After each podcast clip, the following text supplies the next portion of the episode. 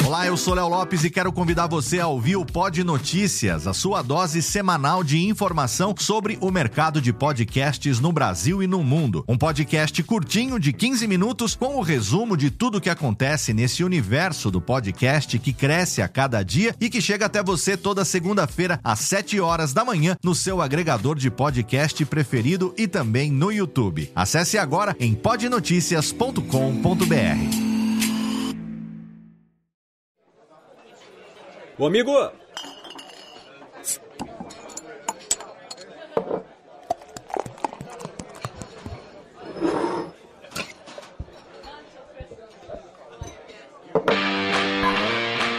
Pegue um copo, abra uma cerveja e fique à vontade. Radiofobia, o podcast para quem gosta de cerveja.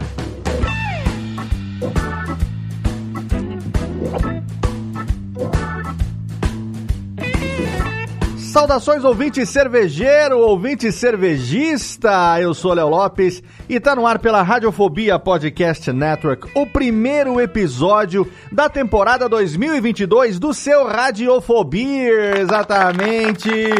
O podcast para quem gosta de cerveja não se afogou nos barris, não. Estamos de volta depois Feliz de ano novo, né? Feliz ano novo para você, querido ouvinte. Estamos de volta aí depois de um período, eu não digo que é um período sabático, porque assim, né? Você sabe que esse programa aqui, ele é trazido até você em parceria com a cervejaria Juan Caloto, que como você ouviu no nosso programa, não vou dizer o último, mas quase foi o último.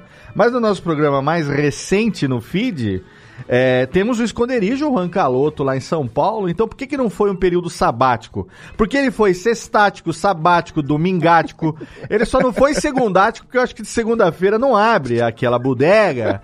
E aí o que acontece? Mr. John e Mr. Calote, entre um Hall Mop e um Moonshine, estão ali, né, naquela vida de Na lida, na lida na da lida noite. dos administradores da boemia. E aqui é o Aqui Me Tem de regresso. Olá, John e.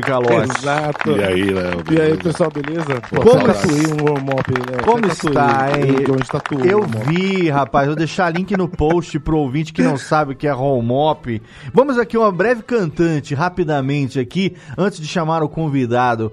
É, eu vi no Twitter de Juan Caloto, de esconderijo Juan Caloto, que não, que os sócios da cervejaria tatuaram home mops. Inclusive. é, Não só os sócios, não só os sócios, teve, teve um bando que tatuou.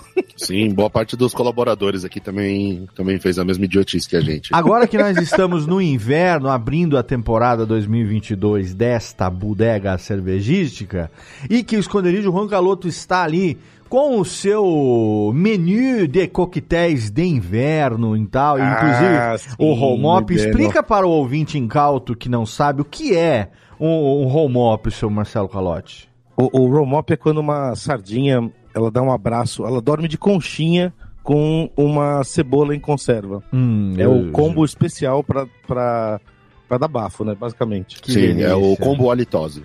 Exatamente. Eu, tenho, eu tive o prazer de comer um desses antes de dar um beijo em minha amada Natália no dia que trocamos alianças sob as é bênçãos. verdade, tem registro Temos, disso. sob a, A, com- a- a foi- sardinha era uma aliança também, né? Tipo, Sim. aquele, aquele beijo teve gosto de home com Bloody Mary e com guarnição de bacon. Combina, né? O Blood Mary com o Romop beijo mais muito bem. delicioso que eu já dei na vida. Muito bom. Super temperado. Exatamente. Por falar em tompeiro, tompeiro, como diria mestre Eric Jaquens, temos aqui um convidado hoje que vamos falar hoje sobre um, tema que para mim é uma incógnita. Eu sempre ouço meu amigo Tucano falando sobre cervejas lambiques e eu não tenho a menor ideia. Talvez eu já tenha tomado, é, mas eu não tenho memória. E assim, se eu tomei foi no momento que a memória já não estava mais em mim. Então é eu o não, famoso, se eu não lembro, eu não se eu não lembro, eu não fiz, exatamente, João. Por isso que pra mim eu vou me considerar como sendo um novato total no mundo das lambiques e deixo para vocês então a honra de introduzirem aqui com todo o carinho o convidado de hoje, por Opa, favor. Ó, o nosso convidado, Adécio Simeone, que vocês devem ter visto já no, no- na capa. Ele, ele, além de ser o maior sósia do, do Nicolas Cage de Conner, é, com- quando tá com cabelo solto, ele passou. Ele, a gente conheceu ele quando ele era beer geek, mas logo ele passou a ser empreendedor no meio cervejeiro, né? Tadinho, que decisão errada ele, ele é sócio da Rei Hops Distribuidora, que inclusive já distribuiu o Roncaloto também, então parceiro de longa data. E ele, bom, ele, ele representa Zalá, Zoca, várias cervejas nacionais animais e tem um, um lance que é que é desde o começo da história dele com cerveja, imagino, a gente vai saber hoje, mas é assim, com, a- com cervejas importadas. Ele é importador do, da, do Chess de Bourgogne, aqui no Brasil, que é uma puta cerveja, e é, Hansens, Old Bercel, marcas, marcas é, que a gente vai falar aqui nesse programa. Ele faz parte também da primeira loja virtual brasileira dedica- dedicada ao estilo mais cultuado de cerveja artesanal do mundo, que é o tema desse programa, que é são as- o universo das famigeradas lambiques. Adécio, muito bem-vindo ao Radiofobia sobre lambique. Muito obrigado. obrigado pelo convite. Eu gostei do Nicolas Cage no Conner. Eu tô tentando lembrar do Nicolas Cage no Conner. Ah, É, é- é melhor, é melhor não lembrar. Do Quando ele- cabelo quando ele tá com a solto. barba ah. mal feita e cabelo solto, assim, depois É de algumas lambiques, algumas garrafas, daí Ah, ele fica igualzinho. Aquele filme do coelhinho de pelúcia, muito bom. Sim. Porra, Olha aí. filme é um- é estou, estou imaginando como ficou a capa desse episódio aqui. Se vai, se vai, se vai ter. Vai, já vi que vai ter a Décio todo o Nicolas Cagezinho, né? Com toda certeza. E deve ter, deve ter um home op de easter egg em algum lugar ali, eu não E tem que ter sei. o Steve Buscemi cantando He's got the whole world. In his hands. é. Essa- essa parte Muito bom, muito bom. Ô, Décio, você já viu aqui que o clima é, é clima de esconderijo rancaloto no fechamento do domingo, né? Então, É bullying, é bullying. Exatamente. Seja bem-vindo, cara. Obrigado. É, eu tô acostumado já. É aqui, é aqui. É não, assim. não, não tô acostumado com o bullying, né? Tô acostumado com o clima. É isso. Assim que é bom. Radiofobia é assim. O ouvinte do Radiofobia sabe que o ideal é ele ouvir abrindo aquela latinha. Inclu- Inclusive, ô, ô Tênica, a- tem latinha aí pra abrir pra gente não? Ó, ó. Deliciosa, hein? Gravando aqui às nove da manhã. Já, já, Breakfast, abrindo, é. já abrindo uma Yuma, um suquinho, suquinho. É, muito bom. Mas, ô Adécio, é, posso fazer a pergunta que acho que todo ouvinte como eu, é, cervejista no caso, não cervejeiros que vocês sabem, mas cervejistas aí, os bebedores. O que que é lambique, hein, nego? É, a maneira mais fácil de explicar é falar que é um estilo, né? Que é um Hum. estilo belga. Só que é- é, é um estilo que é tão antigo e, e os métodos, os processos, os ingredientes usados são tão diferentes do, do que é comum para qualquer outra escola cervejeira, mesmo quando a gente fala de escola cervejeira belga, né, os, os estilos clássicos belgas, ou a gente fala de, de escola inglesa, escola alemã, é, o, o- que a maneira que a alambique é produzida é tão diferente de todos os outros, né, que a Hum. gente precisa quando vai explicar acaba ficando uma resposta mais longa, né, bem mais longa, né, que é Hum. a tema de, de um podcast. É, Inclusive porque- é esse aqui que nós estamos gravando, então fique à lá vão ter. É pra isso que nós estamos aqui mesmo. É, que a gente acaba tendo que, para conseguir explicar tudo o que acontece, para chegar a, a esse produto, a gente precisa explicar é, com outras perspectivas, né? Perspectivas históricas, perspectivas é, é, culturais da, da própria Bélgica, né? Na Certo. verdade, não só da Bélgica, mas eh, da, da região, né? Hoje, hoje a Alambique, ela é, a definição é uma cerveja de trigo é, feita por fermentação espontânea Hum. e produzida na região de Pajottenland, que é uma Certo. região que fica ao, ao redor da, de- da cidade de Bruxelas, né? Num, num raio de 15 a 20 quilômetros. Basicamente, hoje, é, essas cervejarias elas estão localizadas a oeste e ao sul é, de Bruxelas Certo. mas que em algum momento isso se estendeu até é, o norte da, da França, né? Diogo, se É. alguém faz na Austrália, não dá pra chamar de lambique. Inclusive, é, é é um tema bem polêmico, é, é, porque você pode dizer, né, da mesma maneira que você não tem, você não pode fazer um queijo parmesão aqui no Brasil, né? Você pode fazer um queijo estilo parmesão. Sim.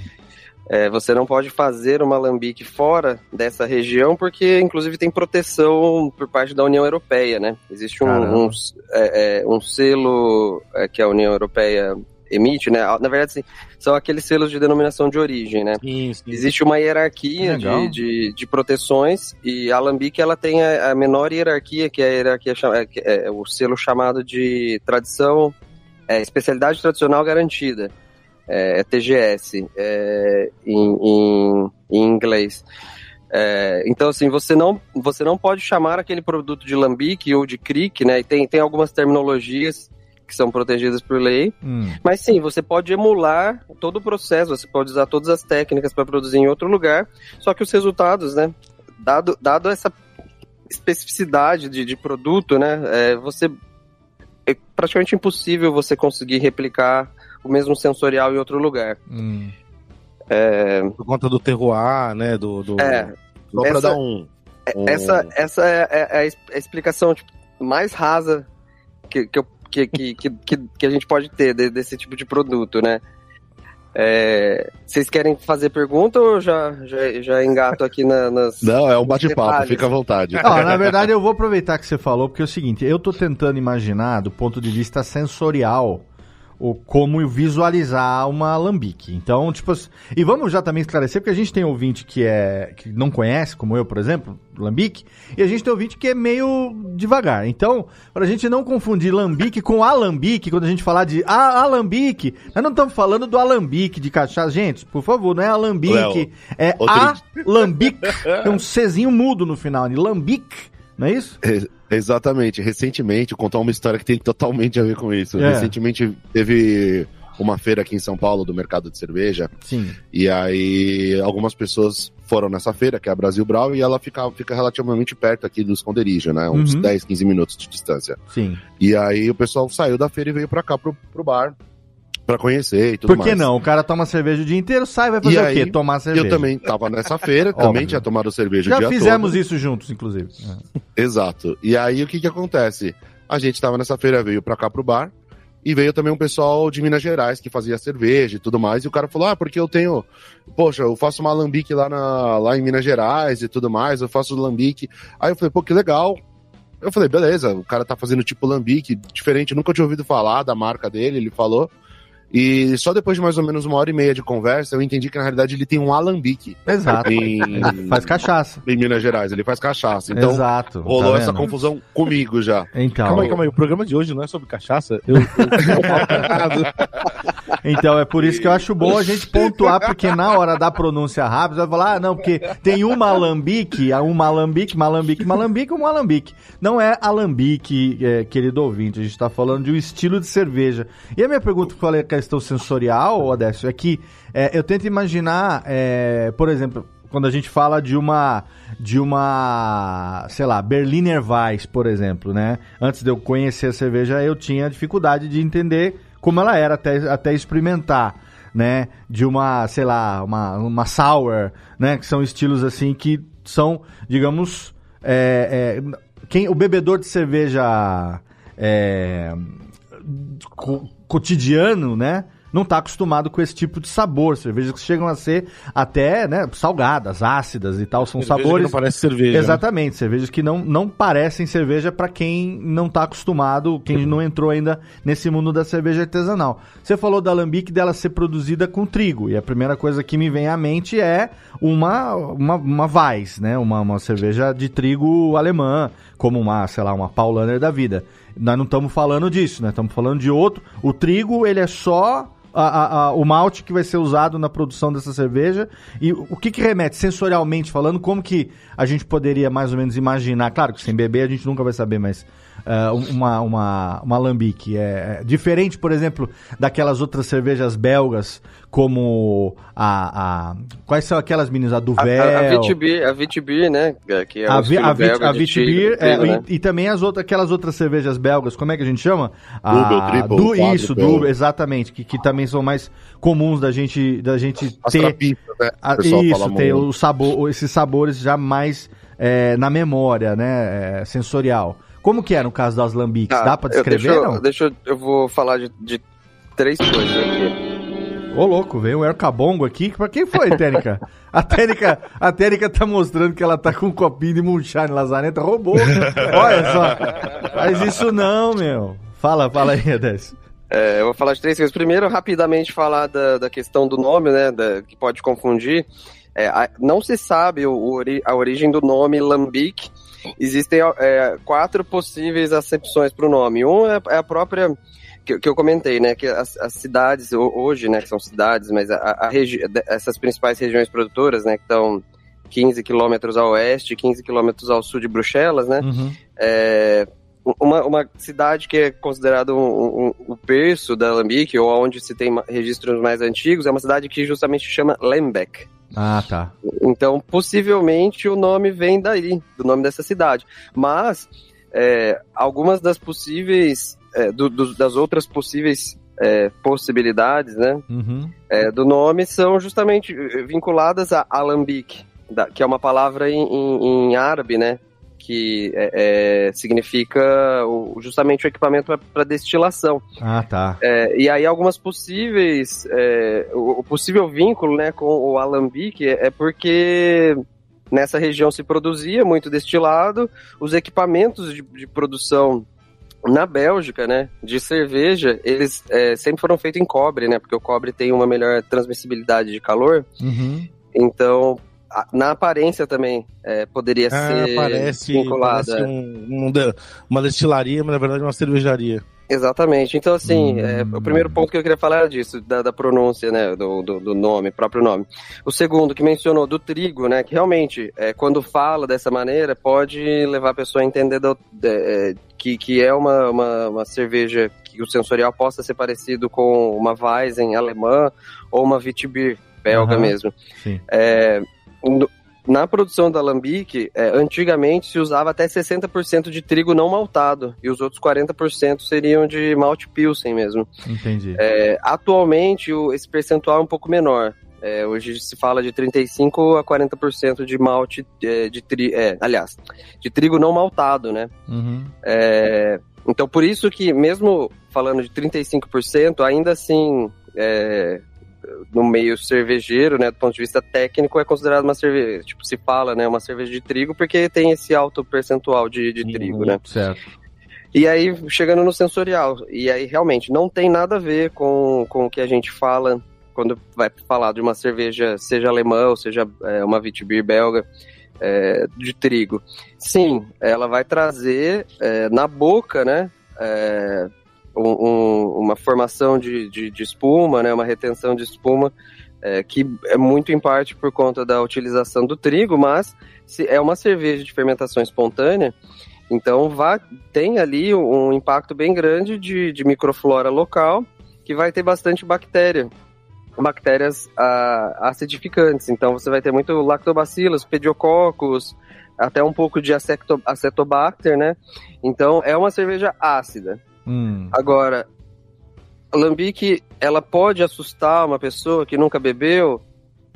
Não, não tanto, porque diferente até de, de estilos, de, quando a gente fala de sour, né? É, estilos é, que hoje em dia empregam técnicas tipo kettle sour, essas técnicas que a intenção é baixar bastante o pH, uhum. a Lambic, ela, o sensorial dela vai ficar muito próximo de, de, um, de um espumante ou de um vinho branco, né? Uma acidez presente, mas uma acidez leve. Uhum. Óbvio que tem, são vários produtores, né? Hoje são cerca de 15 produtores comerciais, então alguns tem cervejas que puxam mais para acidez, que, essa, que a gente até brinca que vai arrancar o esmalte do dente, né? Mas, mas São mais no... agressivas. Exatamente. Mas no geral, é, ela tem uma acidez, sim, mas é aquela acidez de fruta, sabe? É de, hum. de, de, fruta madura, né? É, então, a, a definição do, do, sensorial é isso: é uma cerveja ácida. Entendi. Uma coisa que eu queria fazer, só dar um, um, um adendo aqui pro, pro ouvinte se localizar. Hum. A gente fala muito de cervejas aqui no, no Radiofobia. Até porque, e... né? Tá no nome do programa, tá né? No nome. Não sei se você sabe. A gente fala muito das ales e de algumas lagers, né? Então, a, a, grande divisão das cervejas, a princípio, ela é a divisão de cervejas de baixa fermentação, Sim. que fatu- fermentam, é, por exemplo, as lagers que fermentam no, no, no fundo do tanque, e elas se fermentam também a uma temperatura mais baixa. Uhum. Não que seja proibitivo fermentar mais alto, mas em geral é mais baixa. E você tem as ales que são de alta fermentação. O rapaz do bar novo aqui de Serra Negra falou pra mim que tinha que experimentar uma paleale que tinha chegado lá. É gostosa. É. Eu Aí, indico. aí eu não sabia E- se eu corrigia ele ou se eu tomava, eu tomei. Ah, só, só tomar que tá tudo certo. Era boa, é boa. E aí, a- você tem, por exemplo, a Pale Ale, que é uma ale pálida e tudo mais. E as lagers também é a mesma coisa, que são de baixa fermentação. O que que acontece? Essas cervejas, para o pessoal ter uma ideia, a gente seleciona exatamente qual levedura que a gente quer usar para dar determinada característica. Então, quando vocês tomam uma IPA ou uma IPA da Juan Caloto, vocês estão tomando uma cerveja que provavelmente foi fermentada com uma levedura estilo americano, que ela é limpa, ela não vai trazer tanta, tanto sensorial da levedura na fermentação. Quando você vai tomar uma New England IPA, por exemplo, uma Juice, uma NEIPA, ela vai ser uma cerveja que a fermentação já vai trazer um pouco mais de característica, que a gente usa uma levedura, Uhum. uma Vermont, uma London 3, que são leveduras que trazem isso. Mas aí você está selecionando qual é a cepa da levedura que você quer, qual é a espécie dela, que pode ser uma uma Saccharomyces cerevisiae ou para uma para uma Lager ou uma Saccharomyces causbergensis, que até a gente falou que foi o primeiro que selecionou levedura e tudo mais. Uhum. Aí a gente tem um campo de cervejas que são as cervejas com leveduras selvagens, né? Eu vou ter E que aí, criar que que uma acon- vinhetinha pra esse programa, só interrompendo, que é o Momento John que me cozinho. E- No próximo Então- vai ter vinhetinha. Eu gosto, eu gosto, viu? Não é, É bom, crítica, é não. Um selinho. eu. É, não, porque eu Quase o gosto, cara. Eu Momento sou, cultural. eu sou tão ignorante de só de beber, eu fico imaginando dar umas águas na boca, velho.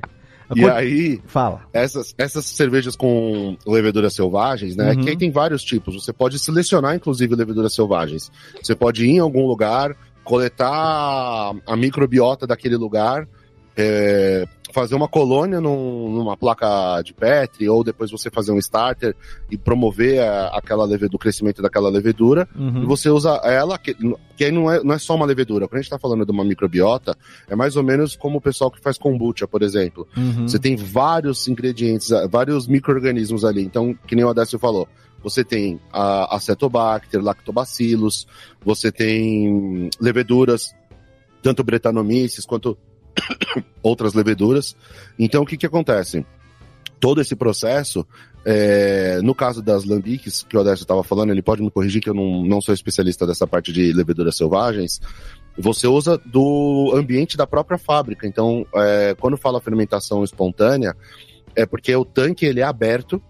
E aí o que, que acontece? A, a microbiota do galpão onde tem a fábrica é que vai fornecer os micro-organismos para aquele mosto cervejeiro Hum. fermentar. Então você tem uma complexidade aromática e de sabores muito grandes, porque em vez de você ter a fermentação vindo só de um microorganismo, ou no caso das sours, que nem a gente costuma fazer, que são dois, primeiro a gente faz uma fermentação com lactobacilo para gerar ácido lático, e depois a gente fermenta com Saccharomyces cerevisiae para gerar o álcool. Uhum. Nesse caso está gerando ácido acético, ácido lático e uma série de subprodutos que dão o terroir daquele galpão onde está sendo feita a cerveja. Certo. Então, a- o grau de complexidade dessas cervejas, ele é gigantesco. Então, só pro, pro ouvinte se situar um pouco, é, o, o ambiente que está em volta dessa cerveja quando ela é feita, ele é fundamental para ele dar essas características. E você é tanto micro-organismo diferente que você não sabe exatamente quais que são os micro-organismos que estão ali.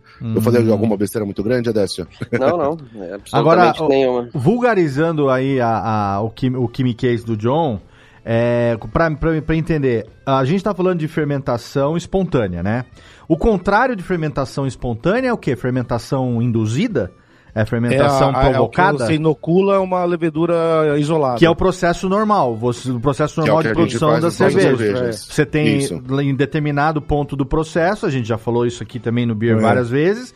Você vai lá e você introduz uma certa levedura que ela Isso. vai gerar aquela fermentação. Então, isso é uma, uma fermentação, digamos, proposital. Você quer que ela aconteça graças àquela levedura específica, né? E Isso aí porque no- ela vai trazer aquela característica específica. que é no caso, como você falou, da Sours tem dois processos e tudo mais. Exato. No Só caso dar da um- Lambique, é espontânea no sentido que Você tem que ab abre o tanque e reza pra Deus pra que, pra que a cerveja nasça? É mais ou menos isso mesmo. Olha que lindo, hein? que lindo, hein? Que lindo. Só que, só que muda o ambiente onde você tá fazendo, né? Sim, sim, não, O- entendi. eu- quando eu falei de, de, de fermentação com levedura selvagem, é que você tem levedura no ambiente. Casca de fruta tem levedura, Uhum. é, lactobacilo. Tá tem... todo mundo imanginando leveduras com a roupa do Tarzan ou não? Só eu? Não. Não, eu fico Ai. imaginando a levedura assim, tipo Tasmania. É é, uma levedura selvagem. eu imagino, eu imagino quando fala pra mim, desde aquele outro programa de levedura que a gente falou, falou levedura selvagem, eu já penso no Taz. Correndo assim. É, é que quando fala de levedura selvagem, que a gente tem que pensar que, na verdade, é uma levedura que não é domesticada. É a mesma Exato. coisa você, tipo, uma, uma fruta. Quando você tá no interior, na casa, na, na- no sítio da, da sua tia, é, lá tem uma, uma árvore de maçã. Agora, domesticado, eu imaginei um- uma levedura Lulu da Pomerânia, da, da coleirinha. É mais Mas, ou é, menos isso. mas é, é, é isso, exatamente isso. É tipo, o Lulu da Pomerânia é uma levedura que você colocou lá pra fazer é, aquele estilo Lulu da Pomerânia. E uma levedura selvagem é o vira-lata. O, aliás, É, o, Caramelo, vira-lata caramela. esse paralelo é fundamental, porque é, que o Odessa fez com o cachorro é muito legal, porque você imagina que todos os cachorros vieram dos lobos. Sim, sim. Então a gente conseguiu transformar lobo em Yorkshire, em pug. Pois é. Então o que acontece assim? o homem as estraga as coisas da natureza, né? Exatamente. Então, o, a- as leveduras selvagens foram sendo separadas. Quem começou a fazer esse processo de isolar uma levedura específica foi justamente Carlsberg, que a gente até comentou no episódio que a gente gravou sobre leveduras com o Atila. Ô, John, quem começou a isolar a levedura específica foi o cara que resolveu fechar o galpão e dar uma varrida, entendeu? O cara, o cara que fechou o tanque e deu uma varrida, ele isolou, porque, né? Parou, Cara, parou de é- ser ao, ao isso Deus daí- dará. Isso daí é, é interessante, porque o, o- como o John citou, é, é, é, essas micro, essa microflora ela é local de- e de cada cervejaria. Óbvio que Aham. naquela região da Bélgica ali, especificamente, ao longo de séculos, os caras desenvolveram processos que, tipo, fazem sentido para aquela microflora. Uhum. E então, assim, a gente fala de maneira geral, mas cada cervejaria ali tem a sua microflora local. E, e por isso que é, é bem legal, porque você é diferente de você beber uma Skol, uma Brahma, uma, Ita, uma Heineken, uma Itaipava ali, que a- a- é- o sensorial não é tão distante. Sim. Óbvio que tem uma diferença entre elas, mas o sensorial não, tá- não é tão distante. Agora, quando você vai lá e, e começa a beber de todos os produtores, os 14, 15 produtores que tem, tipo, a- é muito diferente um do outro, porque cada uma de- desses locais tem uma microflora. O- uma coisa que a gente comentou, até no episódio, acho que foi no episódio de leveduras, que os vikings acreditavam que o toco de mexer a tina de cerveja lá, o mosto, Uhum. era mágico. Porque se você não mexia com aquele toco lá da família, ele. a cerveja não ia ficar boa. E tinham famílias que faziam cervejas melhores do que outras. É, então, o que que acontece? O pessoal achava que tinha uma magia ali, que se não misturasse ia estragar a cerveja. E na realidade, eles tinham selecionado provavelmente alguma colônia de leveduras e bactérias que deixavam uma cerveja boa. E cada família, esse toco ficava recoberto por essa, essa biota de leveduras. E quando Sim. você mexia com ele, você, de maneira não consciente, estava inoculando a Aham. levedura que você queria para fazer ali. De uma maneira não consciente. Mas não era uma levedura específica que nem a gente tem hoje. É um- uma colônia, né? Que nem a gente fala. Por que, que Hoje- o queijo quente e o hamburgão da chapa da padoca é mais gostoso? É isso aí? Porque ele. Pela biota da chapa. É, pela a biota. chapa É. da padoca, é mesmo. É, o- a é o, minha... mé- é o método soleira, né? Que usa pra, pra vinho, né? É o método perpétuo, né? É a chapa. É? E, mas assim, aí complementando aquilo de, de, de micro, microflora local, a, a Cantillon, né, que é, é- a Cantillon é muito famosa porque ela é muito acessível, né, porque ela é a única, a única, na verdade hoje tem uma, uma outra fábrica que tem, tem produzido cervejas espontâneas ali em Bruxelas, mas para os turistas sempre foi muito fácil porque ela tá na cara do gol, né, ela tá ali hum, 10 minutos do centro de Bruxelas. Uhum. Mas eles, uns anos atrás, eles fizeram uma expansão, acho que foi em 2014, eles fizeram uma expansão da, da, da fábrica e especificamente expansão ali da área produtiva. Quando eles, eles abriram esse, que era exatamente o galpão ao lado da, da fábrica, né, original. Uhum. Quando eles fizeram isso, é, tem fotos, inclusive, do Jean Van Roy, que é o, o proprietário, Ele abrindo garrafas de lambique e jogando nas paredes. Pra quê? Pra, não era Pra pra, contaminar o batizar, ambiente. era pra contaminar, exatamente. É o contrário do que. Tô tipo, falando. É, é o que a gente brinca, né? Se, se o, o Ministério da Agricultura for lá pra Bélgica, tipo. é, eles vão fechar tudo lá. Ô, a- agora, ô, deixa eu perguntar. A, a gente tem. É, tô vendo a pauta aqui, tá? Porque sem essa pauta no programa de hoje, eu sou só o cara do som. É, a gente tem aqui no Brasil, aqui, segundo os meninos colocaram, cervejas de fermentação é, mista ou selvagem ou espontânea. E você falou aqui, ô, o Calote, Coisa Linda, Zalaz, Narcose e tal. Essas cervejarias São- utilizam. São cervejarias que estão fazendo cervejas assim de fermentação mista, muito boas, complexas, com acidez complexa. Então, mas aí, é, é, é, deixa eu entender. A gente falou, é, o Adécio falou que só tem lambique lá na Bélgica mesmo, né? Aí, esse método, ele pode ser utilizado também para você gerar outros estilos de cerveja, é isso? É, deixa eu. Deixa eu contar como que é feito, quando que é produzido a Alambique, Ah. o- o- a parte técnica mesmo de produção. legal, legal, legal, legal. Que aí vocês vão entender o, o quão difícil é, que, que mesmo que você replique tudo que é feito lá, Vai sair Vai ser- diferente. né? vai sair muito diferente. Legal, legal. É, o, o processo produtivo, ele é muito, é, muito diferente de tudo. Hum. Todas as etapas de produção são muito diferentes de tudo. E, e- e- e você só consegue fazer isso ao longo de séculos, né? Não, mas talvez se você começa jogando cerveja na parede, Lido, Exato, já é. tá É, diferente é de tudo. diferente. geral- geralmente a Se- cerveja. se escola belga é, é- é uma Porra. suruba de ingredientes, a- as lambiques é deep web. né? Geralmente termina o processo, a cerveja vai no copo. Na Lambique não. Começa jogando cerveja na parede, depois a gente conversa. Mas é, é- mas é que eles fizeram isso justamente para tentar replicar o resultado que eles já vêm obtendo há, Claro, há- há sim. décadas, né? É, no caso da Cantillon, especificamente. Bom, o, o- o processo de produção de lambique, ele já começa com o, o, o grist, né? O uso de, de, de ingredientes já é bem diferente, né? Porque, óbvio, você pode usar trigo não maltado, né? O trigo cru para fazer outras receitas. Da mesma maneira que se usa aveia, se usa trigo sarraceno, outros ingredientes. Mas lá é usado por quê?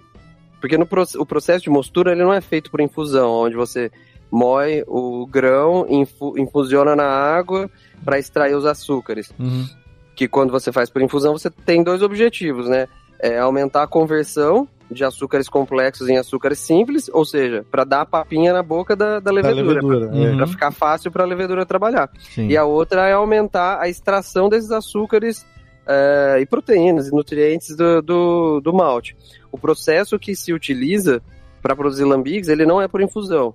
Eles chamam, em inglês é turbid mash, em, em- mas o nome que eu mais gosto é, é em, em, em, em holandês, né, em flamengo, né, Fácil. é o Slimenmeissen. Ah. E esse nome, esse nome Slime é, é justamente porque ele, quando, quando você começa a tirar, né, você começa a fazer as extrações, é um processo parecido com a decocção. É, você começa a ti- tirar o líquido da, da panela, ao invés de você deixar lá fazendo as rampas de temperatura, você tira o líquido e ferve. Tira o líquido e ferve. Uhum. E ele fica parecendo um leite mesmo, né? Fica parecendo um slime. Uhum. Ah, que doido, não sabia disso não.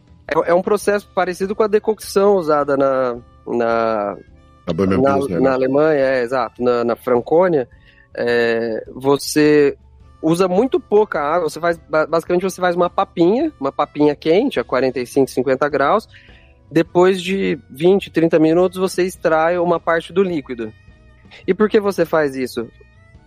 Lembrando que eu eu comentei, na, na infusão você quer aumentar a extração de açúcares e a conversão de açúcares em açúcares mais simples. Uhum. Na produção de lambique, você não que- você quer, obviamente, extrair o máximo de açúcares possíveis, mas você não quer converter eles em açúcares simples.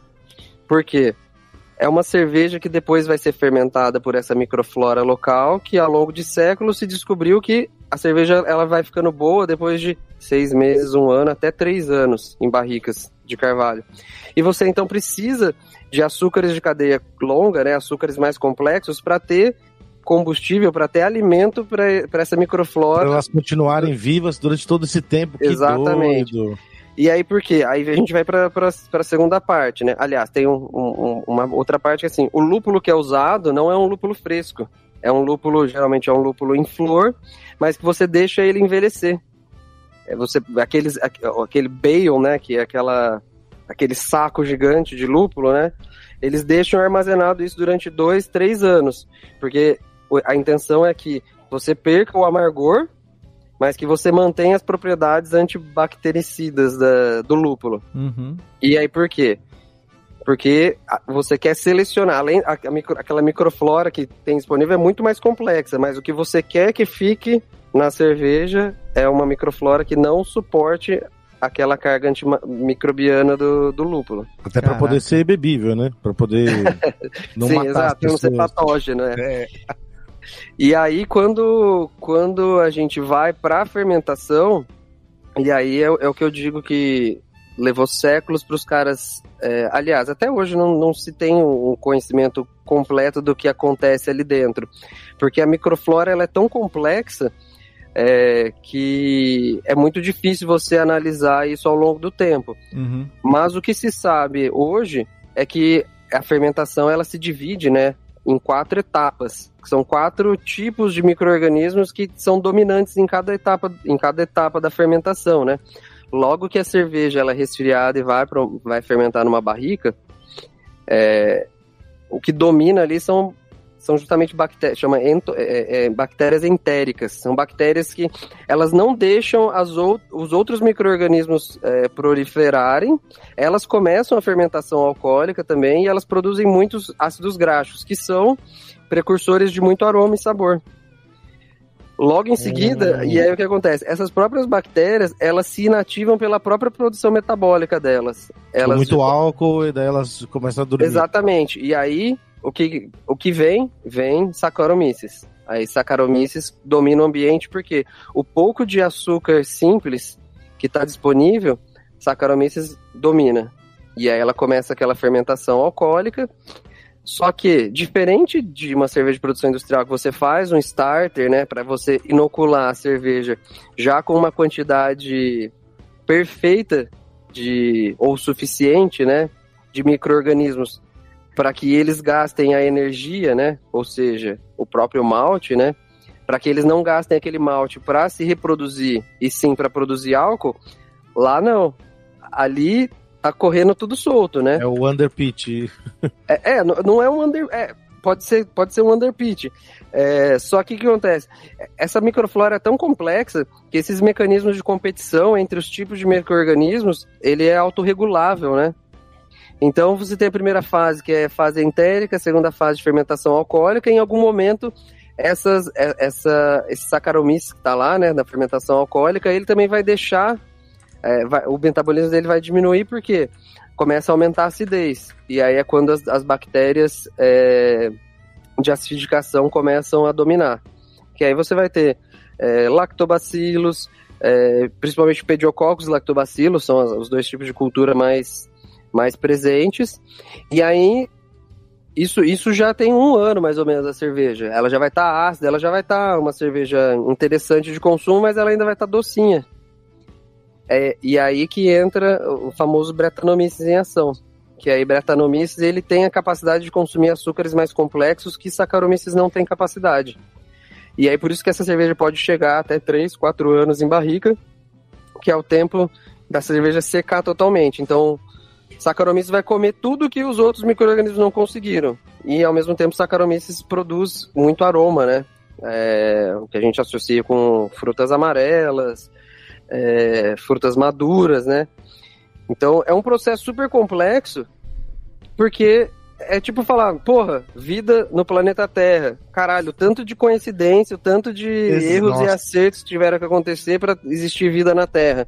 Uh, Lambique eu olho da mesma maneira, porque os caras tiveram de que descobrir um, um processo que produzia esses, esses componentes para durar o tempo todo da fermentação, é uma fermentação longuíssima, né? É, o, os ingredientes, de, ah, pô, não pode ser o, o, lúpulo fresco, tem que ser o lúpulo envelhecido, é, pô, tem que usar o trigo o trigo não maltado, porque eu, quero, eu preciso aumentar a quantidade de proteína. Preciso ter combustível lá no final pra habilitar no MICE. Exato. Então, assim, é um processo que tem tanta, tantas particularidades e é um processo tão diferente do que é produzido em todo, em todo o restante do mundo, que, assim, mesmo que você siga passo a passo do que é feito lá, alguma coisa vai estar diferente. Aqui. E você não tem o controle, né? Porque é, parece uma escola, um desfile de escola de samba de micro-organismos indo em. Eu acho que tá mais pra um, pra um bloquinho, cara. Um, blo- um É, bloquinho. porque o desfile de escola de samba tá separadinho. Ah, é verdade. Você né? sabe exato ó, cada é uma ala. sequência de bloquinhos que vão, é, vão atacando a cerveja em turno e transformando o ambiente. Isso é, é, é muito louco, assim. E o controle é, é assim, você, o controle é mínimo, né? Para ter uma ideia de como isso é difícil, por exemplo, o Odécio deu, deu o exemplo da Cantillon que o, o dono jogou garrafas na- nas paredes do galpão novo. Isso ele pôde fazer porque ele tá no mesmo ambiente ecológico que já existia ali, ou seja, é um galpão do lado do outro.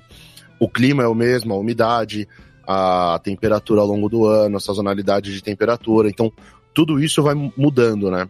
Se a gente pegar, comprar um container de Cantillon e colocar, derrubar tudo na, num galpão e falar, eu vou fazer Cantillon agora aqui, tendo a receita certinha do malte, do lúpulo, do processo, não vai ficar igual, porque a umidade, o ambiente, a microflora que a gente tem aqui no Brasil Sim. vai competir com o microorganismo que a gente pode ter jogado na parede. Então, não necessariamente, muito provavelmente, não vai ter o mesmo ambiente e dentro da própria colônia vão haver disputas diferentes que não vão criar uma, um equilíbrio igual você tem lá. Então, o terroir do clima do lugar também é muito significativo para esse tipo de cerveja. Ah, mas o isso que é traz o- uma graça maravilhosa para isso. Com né? certeza. E eu fico imaginando, primeiro, o qual o teor alcoólico dessa cerveja? Médio? Porque É, o... Cara, fica, fica entre, entre 5% e 6%. Nem Óbvio, é tem alguns assim. exemplos, e hoje em dia, com, com o maior conhecimento tecnológico, o pessoal tem conseguido fazer é, de teor alcoólico mais elevada, de até 9%, mas aí Entendi. é, é, é justamente isso. É, é mais por inovação do que por. Uhum. O, o tradicional mesmo é ali, 6%. Entendi. É o que a E natureza faz, né? É, e tem um ponto que o John falou que é muito importante, cara, disso de não, você não ter as condições climáticas favoráveis. Uhum. Na própria Bélgica, é, só se produz lambique, né? E aí eu digo de produção, não tô falando de, de engarrafar e de botar para vender no mercado, de, de, de, de braçagem mesmo. Só se produz é, entre setembro, outubro, novembro, né?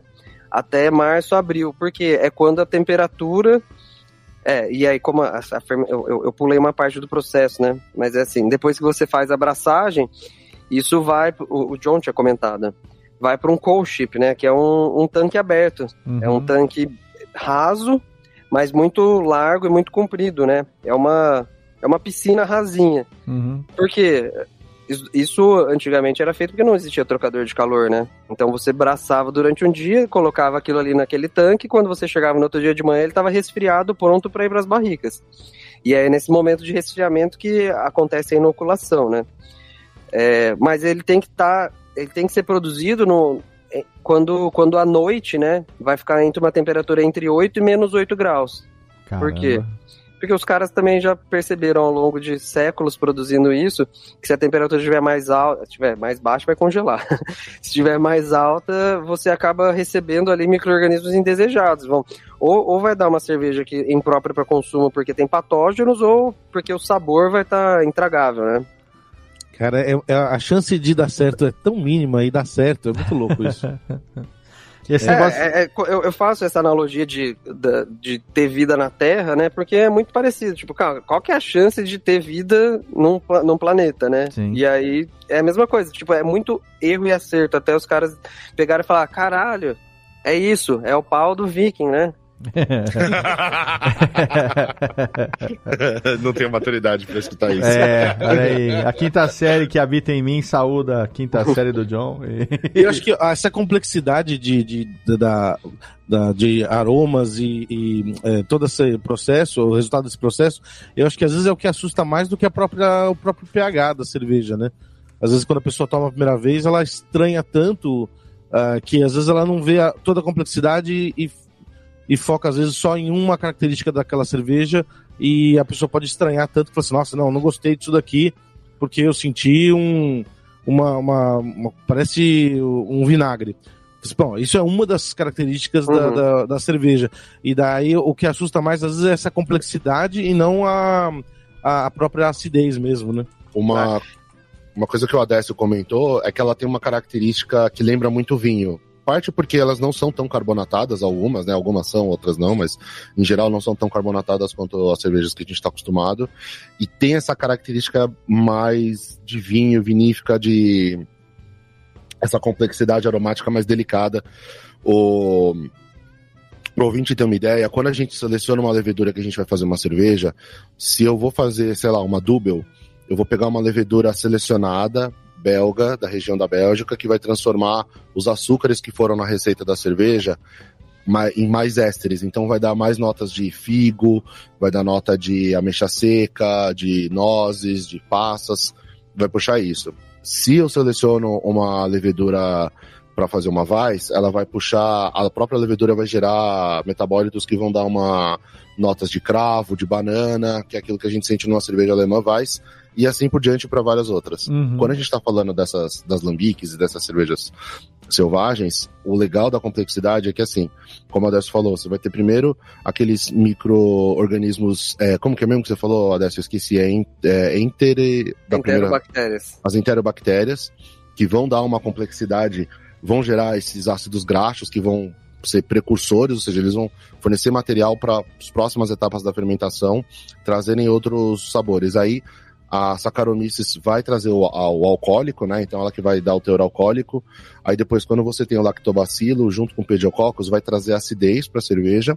E a Brettanomyces no final, ela traz é, uma complexidade de tanto frutas amarelas quanto de é, notas animálicas que são bastante interessantes e que em dosagens muito pequenininhas, essas notas mais animálicas, elas trazem uma complexidade muito legal. A gente gravou com o, com o Walter, que é perfumista, e eu lembro quando eu trabalhava nessa área de fragrâncias, existem algumas matérias-primas que vão em perfumes em concentrações super pequenininhas, que se você cheirar ela isolado, ela vai ter um cheiro horrível. Uhum. Ela vai ter um cheiro que, repugnante, assim, de coisa estragada e tudo mais. Mas numa concentração muito pequenininha, tá nos melhores perfumes que existem. Então, esse equilíbrio entre o que a cerveja vai gerar é muito importante. Às vezes, a gente já testou, já fez teste de pegar uma cerveja e deixar espontâneo fermentar. É, e foi muito louco, porque no primeiro estágio ela tinha cheiro de vômito de neném, assim. Era o primeiro estágio Verdade. dela. Tanto que a gente chamou de bebê. Isso é teste que a gente fazia em casa. Depois de um período, foi saindo aquele cheiro de vômito de neném e ele foi virando uma coisa meio acidificada, frutada. E ficou um negócio muito interessante. Depois a gente tomou e gerou uma cerveja, sei lá, de 3,5%, 4% de teor alcoólico ficou interessante, mas a gente não faz a menor ideia do que tinha ali, né? Porque foi totalmente sem controle. É... E, um problema de, de, de, fazer cervejas tipo Lambique é, é justamente isso, é essa reprodutibilidade. Tá certo essa palavra? É, reprodutibilidade do, é. do ambiente que Porque você criou. Assim, às vezes você pode dar, dar sorte e sair uma cerveja legal, e você vai falar, meu, nunca vou ter essa cerveja de novo, porque é, como é que não vai não vai sedimentar assim a, a o processo varreram minha cozinha conseguir... querido varreram minha Exato, cozinha não vai é, não vai dar de novo é um negócio sensível que assim falou meu ó, essa cerveja ficou legal mas não vai, ela não vai existir Quem foi que tirou aquele pano sujo que estava atrás da porta? Não era é. para tirar aquele pano. Exato. é, é, legal. Quando a gente fala de, do, do sensorial, é, é, eu, eu, acabei lembrando uma conversa que eu tive, que agora em, em abril eu, eu, eu passei 17 dias lá na Bélgica, né, visitando é, todos os produtores que a gente importa, né? Que hoje, na verdade, são. A gente importa cinco produtores de, de lambique. Que demais. É, e aí eu visitei. To, na verdade, essa viagem foi uma viagem bem legal, porque eu acabei visitando 100% dos produtores. Eu nunca tinha tido a oportunidade Caramba. de visitar alguns. Inclusive visitei a, a, a, planta de produção de lambiques da Ambev, né? A Ambev é dona da, da Bellevue é, visitei essa planta aí, tive a ajuda de um grande amigo que trabalha na Ambev para conseguir essa, essa visita lá. Que louco! Mas eu tive uma conversa bem legal com o Frank Boom, da, da, da, da Brauri Boom, né? Que é o maior produtor de lambique da, da Bélgica. Não é importado por mim, é, é trazido para o Brasil pela Beer and Vine. Mas eu tive uma conversa muito rica com ele, cara, e ele estava me explicando é, que que é, a, a, gente usa BJCP ou Brewers Advocate, né, para para Brewers Association, confundi com o é, site. O BA. É, é, é para classificar estilos, né? Mas a classificação de estilos que os cervejeiros, né? Os blenders, né? Isso é um ponto que a gente nem falou, né? que hoje eu falo, falo de 14, 15 produtores, mas na verdade são é, são, sei lá, umas 10 que são. Não, 10, 8, 10 que produzem o próprio mosto, mas você tem muita gente que compra o mosto de outras fábricas, o mosto já inoculado, né? Uhum. E, ele, ele envelhece essa lambique e ele faz os blends próprios, né? Isso vem da, de uma cultura que na Bélgica sempre. A gente pensa hoje em dia nessas coisas como, ah, que legal, é um estilo, é um resgate de cultura. Mas antigamente era uma cerveja, era, era a Brahma que era entregue no bar, no. no... Uhum. e o cara condicionava e fazia. Antes do Carlsberg separar a levedura a Saccharomyces carlsbergensis, praticamente toda cerveja era meio que uma lambique, meio selvagem. É, muito provavelmente. E, mas era tudo azedo. Antigamente a cerveja ela era, era isso, a lambique era isso, ela não era, não tinha um status de, de, de culto por trás disso. Era um produto que era vendido para os bares para cada um fazer serviço. E, e, já existia essa tradição nos bares, né? Que na, é até engraçado, na, na Bélgica eles chamam bar, o, que, o que, que eles chamam de café, na Bélgica é um bar, né? É, eles compravam de dois ou três fornecedores diferentes, porque cada um desses fornecedores tinha, uma era mais ácida, a outra era uhum. é, espumava mais e o cara fazia o blend na hora, né? Ou seja, é... os bares viraram produtores de lambique porque eles estavam fazendo uma etapa fundamental que é o blend, né? Exatamente. E aí é, é, o, o, o blend ele tem uma questão que é de padronização, né? Então um produtor ele produz uma mais ácida, o outro produz uma mais frutada, e o meu consumidor gosta quando eu misturo as duas. Ele quer que esteja ácida e frutada ao mesmo tempo. Uhum. É, isso acabou evoluindo para existirem os estilos, né, que hoje o BJCP e o Brewers Association é, descrevem lá, mas para pro, os produtores, né, eles, eles classificam as lambiques em três estilos. É, a lambique que é mais fenólica, né, então aquela que tem nota que a gente chama de couro, aquela, aquela nota de estábulo, né? Que tem, tem, pode até assustar as pessoas, mas é isso, é uma nota, aquele cheiro, quando você cheira o couro, a, a peça de couro, assim, é, traz uma nota bem forte, isso é fenólico. É, a cerveja, ela pode ser, tem cerveja muito cítrica, e tem cerveja que é muito frutada. Uhum. E aí, frutada é aquele negócio, parece, sei lá, tem gente, aqui no Brasil o pessoal associa muito com caju. Eu associo muito com com maçã, com, com pera. Aquele suco de maçã, né? Assim, ou transparente, meio é. marronzinho, assim, é. Tem, uhum. tem uma uhum. pegada disso. É, e aí o pessoal, e, e, na verdade tem um quarto estilo que eles chamam que na verdade é algo não desejado, que é a cerveja que avinagrou, né? Que é muito acética que o acético em uma determinada, um determinado percentual ele é interessante para justamente comprar a paleta de sabores, né? Mas é, para os produtores, quando uma barrica ela é, a vinagra, ela geralmente ela é condenada. O pessoal não apenas o líquido, mas a barrica. Eles queimam porque eles não querem propague, que, que aquilo se propague que dentro. Doido, que doido. É o mesmo medo que a gente ouve de cervejarias é, é, que trabalham com inox, né? Que tem medo de trabalhar com bretanomices, e o bretanomices invadir a fábrica, eles têm medo do acetobacter espalhar, né? É. Porque, como é de se imaginar, essas leveduras selvagens, por exemplo, a Brettanomyces, são leveduras. É que nem o cara vira-lata caramelo. Ele é muito mais resistente do que a levedura domesticada. Uhum. Porque ela foi selecionada para sobreviver ali, vamos dizer. Então, se a gente tem dentro de uma fábrica de cerveja que usa com. trabalha com ale ou com lager, se você faz uma cerveja com Brettanomyces, é meio aterrorizante assim para a fábrica, porque elas são tão resistentes que de repente todas as suas cervejas vão começar a ter característica de Brettanomyces. E aí, o que é desejado numa lambique ou numa cerveja de fermentação selvagem, que é no caso desse, desse caso que a gente está falando, na numa IPA é totalmente indesejado. Por isso que até muitas vezes as pessoas perguntam: ah, qual a melhor cerveja? É a fresca ou é a envelhecida? Qual a melhor cerveja?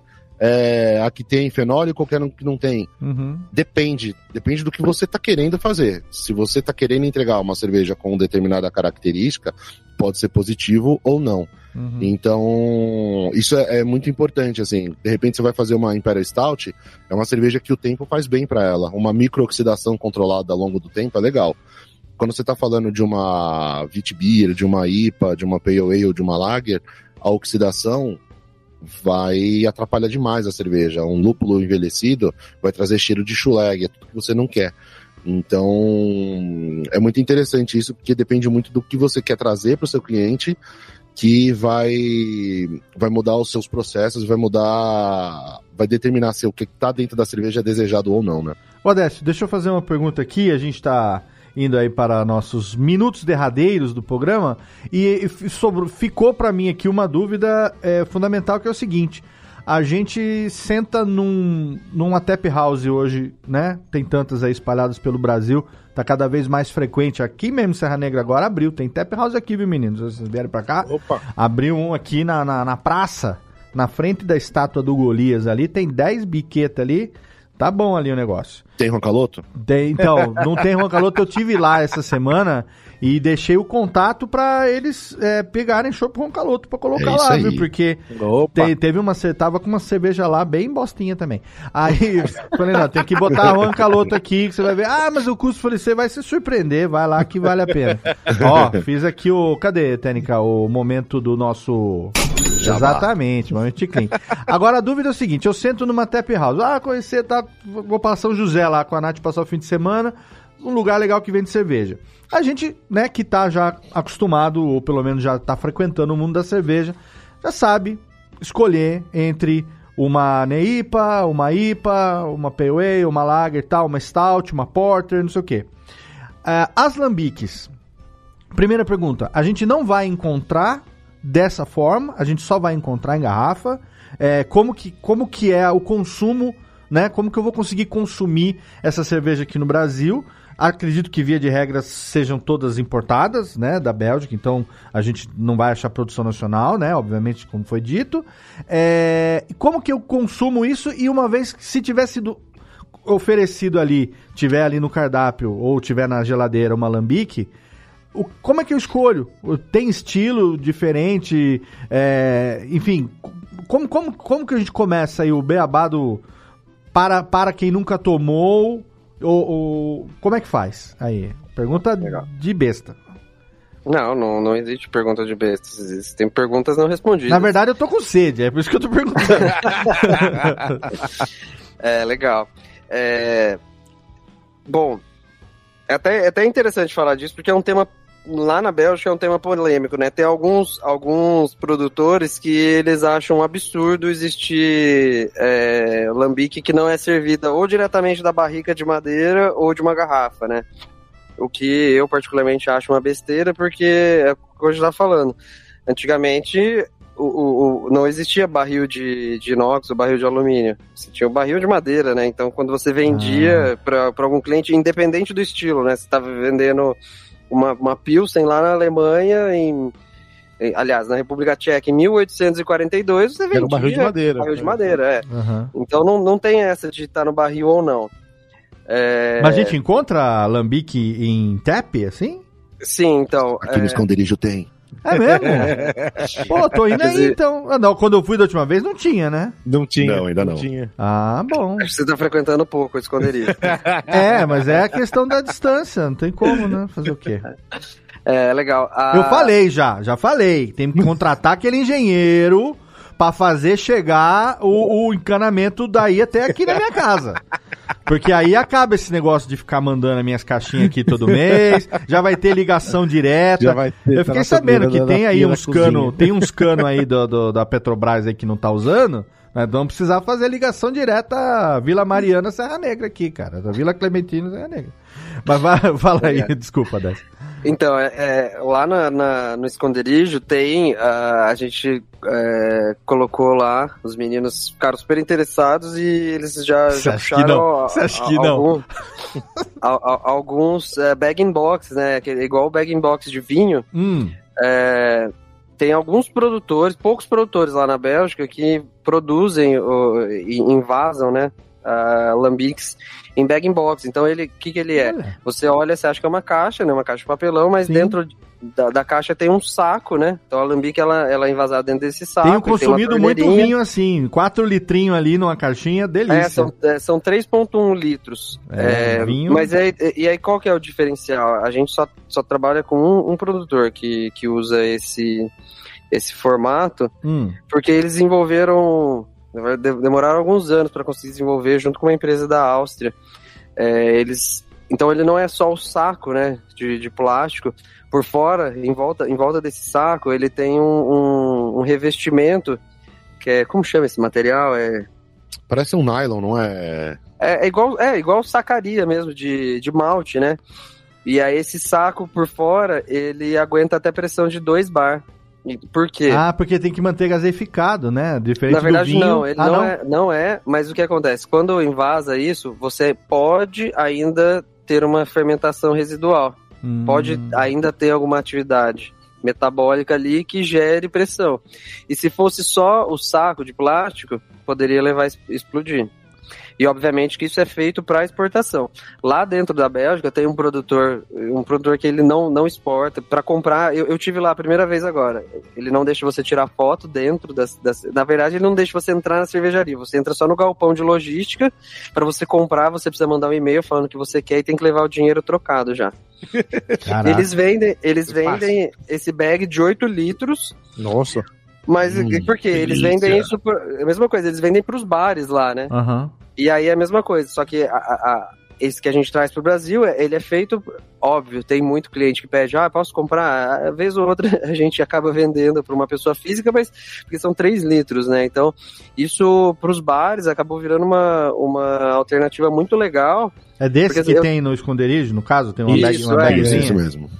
E no EAP, e no EAP tem, tem, tem todos disponíveis, não tem? Sim, então no EAP até isso é legal para os bares, que por exemplo, no EAP ele tem 40 torneiras fixas, torneira O que, que é EAP, gente? O que, que é EAP? É o Empório Altos de Pinheiros, é- Ah, é um, tá. um, um bar famoso daqui de São ah, Paulo. tá, tá, tá.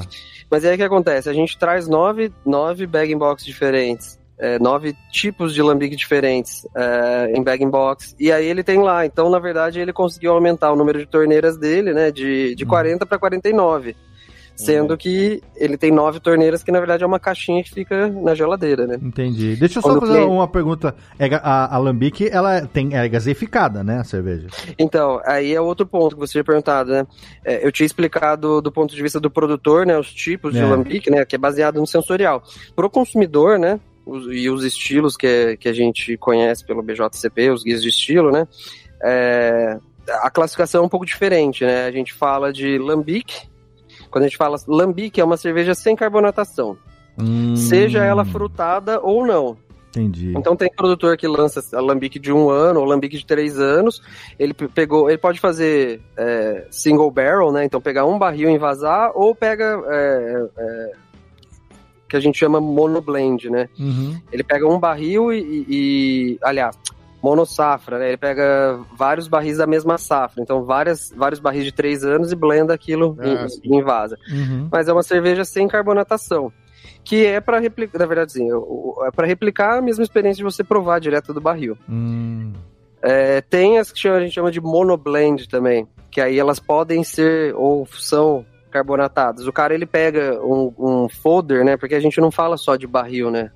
Barris a gente está falando de, de capacidade de 225 a 600 litros e folders são tonéis, né, que são muito maiores. A gente está falando aí de capacidade de 12 mil a 18 mil litros. O cara pega um folder que ele fala assim, meu, esses 18 mil litros aqui estão maravilhosos. Eu quero invasar, mas eu quero que, que, que tenha um pouco de carbonatação. Então ele vai pegar uma alambique fresca, uma alambique de seis meses e blenda junto só para trazer os açúcares para refermentar na garrafa. Ah, que legal. E aí é Caramba. diferente do que a gente chama de Gills, né? Isso daí a gente chama de monoblend. Aí quando a gente fala de Gills, a gente tá falando de um blend de cerveja de 1, 2 3 anos. Tem produtor que é blenda cerveja de 12, 18, 24 meses, mas o tradicional é 1, 2 e 3 anos. Por quê? Esse, desculpa, esse Geuse que você tá falando é aquele quando a gente lê tá escrito Geuse? Isso, Ah, tá. Que é... Que é um estilo, então. É o estilo da, É o da estilo, Lambic. exato. Estilo de lambique. E é diferente do estilo alemão, que é o Goose. Ah, tá. A cerveja Que é salgadinha, GO, é. G-O-S-E. Uhum. A Gueuze, a a belga, ela é esse blend de cervejas de diferentes safras com o intuito de, de trazer complexidade para o produto. Você vai trazer uma porção de com, com mais tempo, né, uma de três anos, por Uhum. exemplo, que vai ser um pouco mais ácida, ela vai trazer um pouco mais de madeira, porque ficou muito mais tempo em contato com a madeira. Ela já, praticamente, ela não tem mais açúcares é, é, né, então ela não, não vai trazer dulçor. E aí você blenda com uma cerveja de dois anos, que ela tá no meio do caminho, uma cerveja de mais nova, que aí vai trazer açúcares para permitir a refermentação na garrafa, vai ajudar também na formação de, de, de espuma, né? Uhum. Tem, tem essa ciência por trás, né? Não imagem e ação é o todos jogam. e é aí depois parecido com o universo do whisky, né, Décio? Isso daí, de ficar Sim. blendando barris diferentes. É legal. E aí você tem um single barrel, você tem um blend de Scotch. É, é muito parecido. E você engano, pode fazer isso No vinho por... também tem, né? É, no vinho também. E você pode fazer isso por dois motivos. Um para enaltecer o produto e outro também para mascarar, né? Algum, Uhum. tipo... Porque a, a gente não tem muita noção, sem, sem chegar e visitar esses produtores, a gente fica assim, ah, ah o cara tem uma- uns barris ali. O menor produtor hoje, é, na Bélgica, é, é, ele tem, tipo, sei lá, 80 barris. Uhum. E a Boom, que é o maior produtor, eles têm em estoque. E assim, é, é bizarro. Você visita, são quatro galpões, um atrás do outro. Você leva uns cinco minutos para passar por todos os galpões. Os caras têm 2 milhões de litros de lambique é, envelhecendo hoje em madeira. Caramba, que animal. Nossa. Então, assim, aí, você pega um produtor médio. E eu nunca tem tomei esse- um copinho, olha só que coisa. Mas isso, Odécio, eu, imagino que, que nem no mundo do, do whisky é muito pra manter o padrão, né? Porque hum, às vezes sai um batch né? novo É. e aí esse batch tá faltando um pouco de acidez. Ah, então vamos pegar essa que tá muito ácida e colocar um pouco mais dela. Exatamente. É, então aí- é pra padronizar, né? É, e, e, e assim, um produtor médio, o cara tem tipo 700, 800 barricas. Então Uhum. a gestão disso também é super complexa, né? Nossa. E aí tem um, um, um outro tipo, tipo do, do, do- quando a gente fala de tradicional, que, que são as frutadas. E especificamente, assim, a mais tradicional é a cric, né? Uhum. Que é de cereja ácida, né? Que em Portugal chama de ginja, né? É a, difer a, a diferença entre a cereja e a ginja é isso. A cereja é, que, que- que é o que a gente conhece no, no Natal, a gente compra. Uhum. É aquela cereja doce, a cereja de mesa. A ginja, né, a cereja ácida, ela, como o nome diz, ela é muito ácida, né? Ela não é tão própria para o consumo in natura, mas ela é muito boa para ser utilizada para fazer compota e também para fazer é, produção de, de cerveja, né? Pô, São- recentemente o, o Giga veio, veio de Portugal e ele trouxe pra gente uma ginginha. Tem, tem aqui que a gente tomou, lembra? Ah, é verdade, esse eu não sei licor se de- tem ainda, que é um licor de ginginha. Eu, eu- agora eu achava que, que a Crick era a cereja, a cereja do Natal, não é a cereja do Natal, então?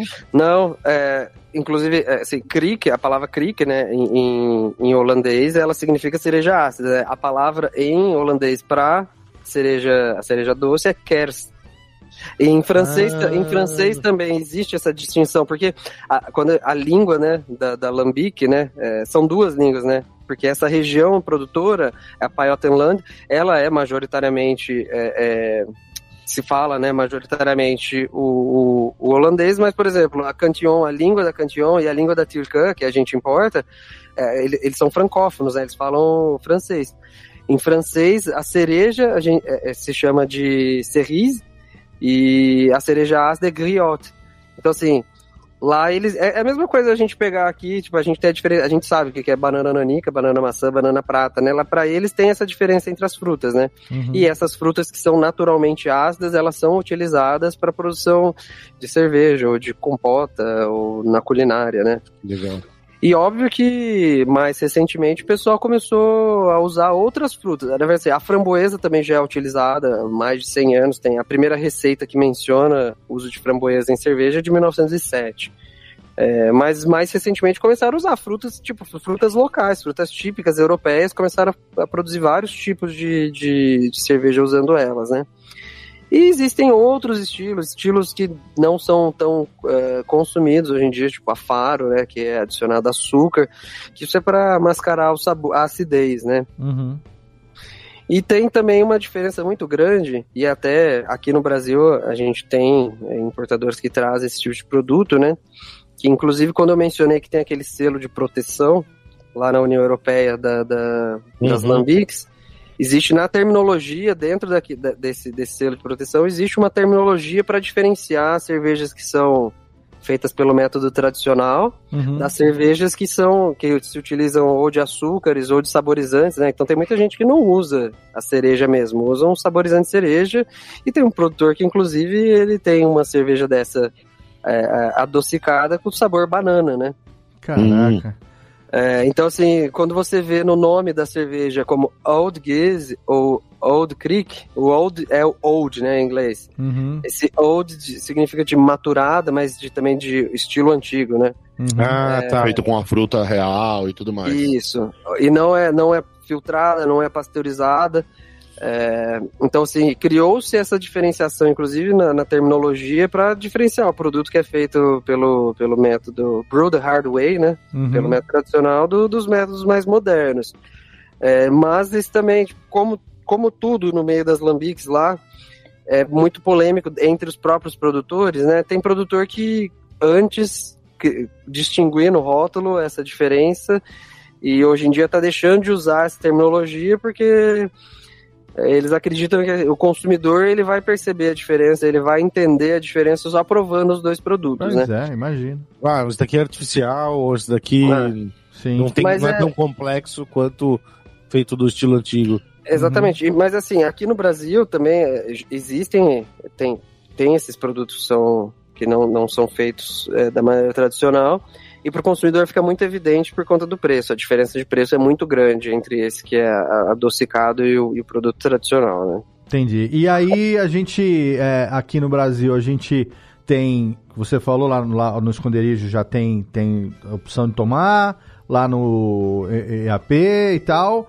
mas quem quiser tem lá o, seu site, né? Pode comprar o seu site, não, tem a, a loja lá, né? Alambique Brasil e tal, porque aí a gente não vai conseguir encontrar é, nesse formato, digamos aí, de bag e tal, em, em- qualquer lugar, né? É mais fácil, eventualmente, a gente ir num lugar aí e encontrar uma garrafa de lambique, ela fica o quê? Normal, na geladeira. A gente serve ela gelada, na temperatura. Ó, ó, é, uma pergunta era da temperatura. E a segunda é com relação a o copo indicado para se tomar, é tipo copo taça, como é que é também? É, o, o copo tradicional é, é o tumbler, né? É o, o- Ah, o tumbler. É, co- qualquer copo que seja é, longo, né? É, o- Mas assim, não, nada, nada de errado em tomar uma taça de vinho, por exemplo. Não, é a dúvida, né? De como que, como que que- se toma, porque ah, ah, ah, naturalmente quando você vê uma cerveja é, engarrafada com rolha, o que se vem na, na mente é uma associação de tomar num copo taça, né? Sim. É, a, a cerveja, ela se consome, né? Uma temperatura de 8 a 10 graus. Tá. E a Lambique, ela, ela é uma cerveja de, de guarda, né? Então é uma cerveja que gera- vem geralmente com, com validade na garrafa de até 20 anos, né? Uhum. Eu, eu tive a oportunidade de tomar nessa viagem uma, uma cerveja de 1987. Hum. é, Caramba. Coincidentemente o ano que eu nasci. Mas a alambique mais antiga que eu bebi, eu bebi em 2017, era uma alambique de 1957. Caraca. Nossa.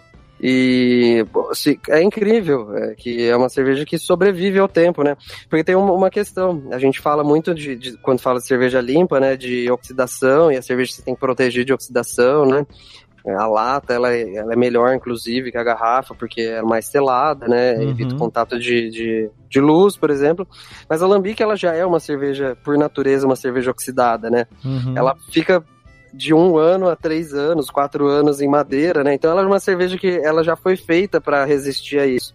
Então o tempo acaba é, trazendo outras características para a cerveja, né? Uhum. É, é, é parte do é parte do, do, do, do- do que torna a- Alambique mais, mais especial é isso, né? É, é- é ver que é um produto que entre a produção e você consumir, é, no mínimo a gente está falando de quatro anos, né? Mas que você pode levar isso para 20, 30 anos, né?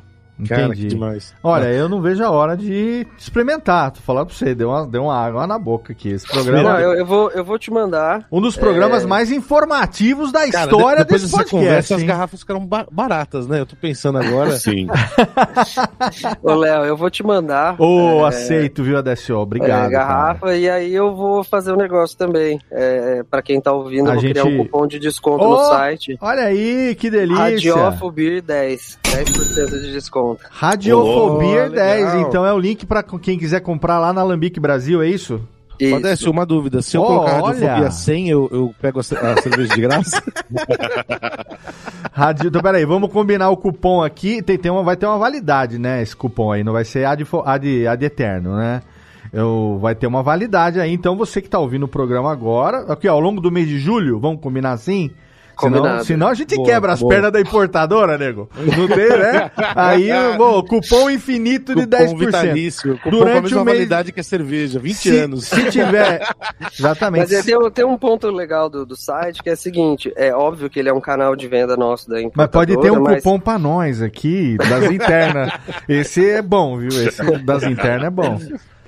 É, ele, ele é óbvio um canal de, de, de vendas da importadora, mas é, quando, quando a gente criou, é, foi com o intuito de, de, ser, de sermos divulgadores da, da palavra da Alambique no Brasil, né? Que legal, legal. É, e assim, não, nós não temos só os nossos produtos, né? A gente fez questão de, de colocar no site produtos de outros importadores Bacana isso. é, que a ideia é ser o, o, o, o top of mind. Quando o cara pensar, putz, quero comprar uma alambique, é Um lá. repositório ali de conteúdo e Exato, de um caminho pra comprar todas, né? Que tiver Exatamente. disponível. Cara, muito Cara, legal. muito O- a loja tem quanto tempo já? A gente colocou no ar ela em novembro. Pô, é recente ver. então agora. É recente, é recente. Pô, Estamos engatinhando que ainda. legal, É cara. ao mesmo tempo do esconderijo. É verdade. É, olha Tem aí. oito meses aí. Eu vou fazer o seguinte, a próxima vez, você fica onde, Adé? Você mora onde? Aqui em São Paulo. Em São Paulo. Então a próxima vez que eu for a São Paulo com minha amada Natália, nós vamos com certeza bater ponto ali na Roncaloto, até porque Tomar um Dublin Drop. precisamos ainda no inverno agora fazer aquele combo hall mop com aquela pinco mel, aquela pinco mel, com ai, com ai, Com aio. pinco mel, Mel, com ai. aio e gengibre. Mer, ai, mer, pinco mel com ai e nós vamos ainda no inverno lá, porque, né, nós, os meninos sabem, é, eu sempre que vou, bato aquele mopão delícia, tô até pensando em tatuar também, hein, vou ver onde é que eu vou aqui, arrumar um espaço aqui, e aí a gente combina de se encontrar lá, desce bater um papo pessoalmente, o, esconderijo Juan Caloto virou ali o nosso, a nossa sala de reuniões. de É uma, uma coisa meio ruim aqui do esconderijo que realmente o Adécio frequenta bastante aqui. É triste. Pô, que legal. Eu tô satisfeitaço com a pauta. Vocês têm mais alguma pergunta aí, meninos, ou vamos passar lá a reguita? Ah, eu acho que a gente tem que já. Eu vou no site agora comprar os Ó, então vai deixar lá. ô, vamos deixar mais uma vez aqui o seu vício. Ah, é, o site aqui, lambiquebrasil.com.br. Ponto BR. Lambique vai lá. Ó, ó, técnica tá aí, hein? Ó, vai, ser, vai receber técnica, ó, tá vendo? Faz mais uma vez aí. Exatamente. lambiquebrasil.com.br vai lá pra você garantir. E se você for lá no esconderijo. Eu acabei de ver o site aqui. Tem garrafas individuais e tem também uns kits bacanas que você pode comprar, né? Com várias garrafas, vários estilos ali e tal. Acho que o programa de hoje já vai dar um, um caminho inicial pro nosso ouvinte também, como eu, se. É, estre, estre- se estrear, não, estrear no mundo das lambiques, se, se enveredar, mergulhar-lhes neste ya- Yakult delicioso que vai ser o mundo das lambiques. Pô, então, excelente. Vamos lá, Técnica, bota aqui nossa trilhazinha. Olha aí, hein? Voltamos com tudo, temporada 2022 do Radiofobia. Prometemos até o final do ano trazer mais imagens aqui pra você. Ó, não, po- não- não podemos. Agora ó, o programa vai ser diário. Não podemos deixar de Não, entregar. não era semestral? A gente gravou em dezembro, agora em julho. Gente. Agora só em dezembro de novo, não é? Tudo bem, desde que vocês continuem mandando as minhas cervejas aqui. Se não quiser me dar serviço, tá bom demais. A gente bebe de graça. Não tem problema nenhum. Mas o ouvinte pede, o ouvinte clama pelo muito. O Radiofobia. pessoal vem aqui pro bar pedindo. Cadê o programa novo? Que eu sei, não sei o que lá. Exatamente. E em breve estaremos fazendo mais uma gravação presencial É verdade. lá no Esconderijo Juan Caloto, inclusive com divulgação pelo Instagram. Segue lá, esconderijo.juancaloto, é isso? É isso, Isso aí. mesmo. esconderijo.juancaloto, arroba Juan Caloto no Instagram também. Obrigado, Adécio, pela sua participação. Ah, deixa aqui, além do Obrigado. serviço da, da loja, não sei se você tem aí uma rede social ativa, quem quiser acompanhar aí você, todo Nicolas Cagezinho das internets, como é que faz aí? Deixa aí pra gente. É Lambique Brasil. A- arroba Lambique Brasil no Instagram. Arroba Lambique Brasil, você sabe que quando o cara não divulga o dele, o dele ele deixa no privado ali. É, o meu é, o meu é Adécio, né? É, Adécio. na verdade, eu, eu comecei recentemente a po- postar bastante sobre o, o mundo das lambiques, né? Porque Excelente. é ó- óbvio para para chamar um pouco de atenção, né? Também por, por conta do nosso da, da nossa plataforma, né? Sim. Mas também para compartilhar um pouco de conhecimento, porque eu, eu tô bebendo lambique efetivamente, acho que desde 2013, 2014, né? E tem bastante conteúdo para compartilhar. É, tem da viagem que você fez, tá? tem umas, uns uma postagem legal. Cara, agora que eu me dei conta, o seu Instagram é arroba Adécio, e só isso Sim. você conseguiu. Você é a única pessoa no mundo que conseguiu com seu primeiro nome o, o Instagram. Não, ele e a Adele. Tem ele e a Adele. Adel e Adécio. É o casal. Arroba É eu Adel. eu Arroba não sei, Adel eu não sei o quanto, eu não sei o, o quanto de A10 que existe no mundo, né? Arroba Adécio no Instagram. Cara, respeito, viu? Respeite total. Verificado. Você vai seguir arroba Adécio, vai seguir lambique.brasil também. é, e vai comprar, obviamente, lá suas lambiques. Eu não vejo a hora também aqui de experimentar a, a- a- esta delícia. E vou mandar um divulgação, viu? Que você me mandar, não sei o que, que você vai mandar aqui, já estou aceitando de bom grado. Será devidamente divulgado no meu novo perfil. Que o ouvinte aqui não, não conhece O Safra, ainda. é o. O meu perfil para assuntos defumados e etílicos, que é o arroba Safra1974. Ô, Técnica, obrigado pelas palminhas. Safra1974 é um perfil para não misturar né, a pessoa física, empresário respeitado do ramo do podcast com o pingaiada, charuteiro. Não, não misturamos as coisas. Então tem um perfil agora lá, então para você acompanhar. É, em breve teremos aí um tão aguardado e pedido podcast AC Pips e Beery Nights.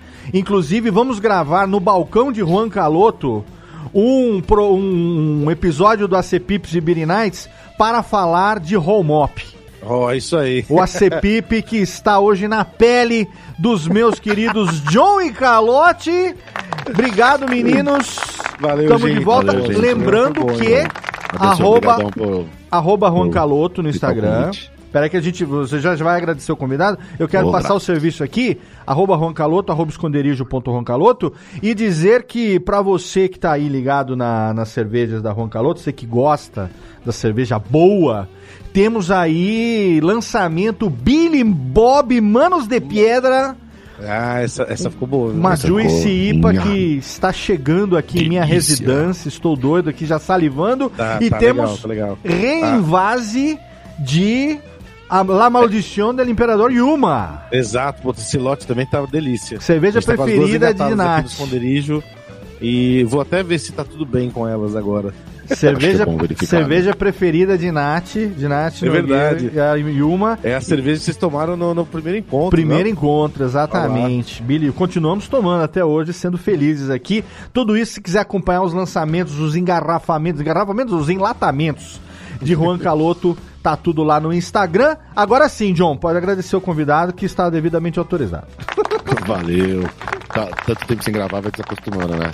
Adécio, brigadão por ter aceitado o convite, participar do podcast. E aqui, meu, você tá sempre convidado pra gravar com a gente, falar dessas acidez, dessas cervejas exóticas. Muito Não, muito obrigado vocês. É, comentar, citar uma frase aqui do Paul Morin, que é um escritor francês, que essa frase é bem famosa no meio da- das lambiques, né? Que é Le temps ne respecte pas ce qui se fait sans lui.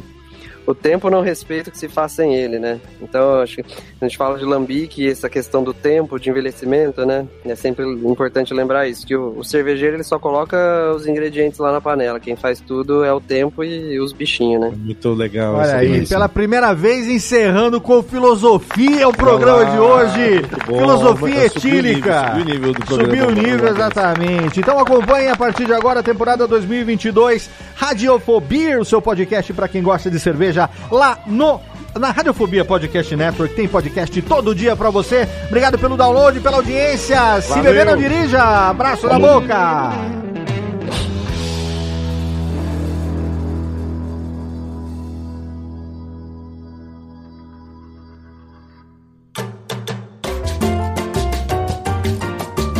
Esse podcast foi produzido pela Radiofobia Podcast Network. Acesse radiofobia.com.br barra podcast para conhecer e ouvir todos os nossos programas ou assine no seu agregador de podcast preferido. Esperamos você no próximo episódio.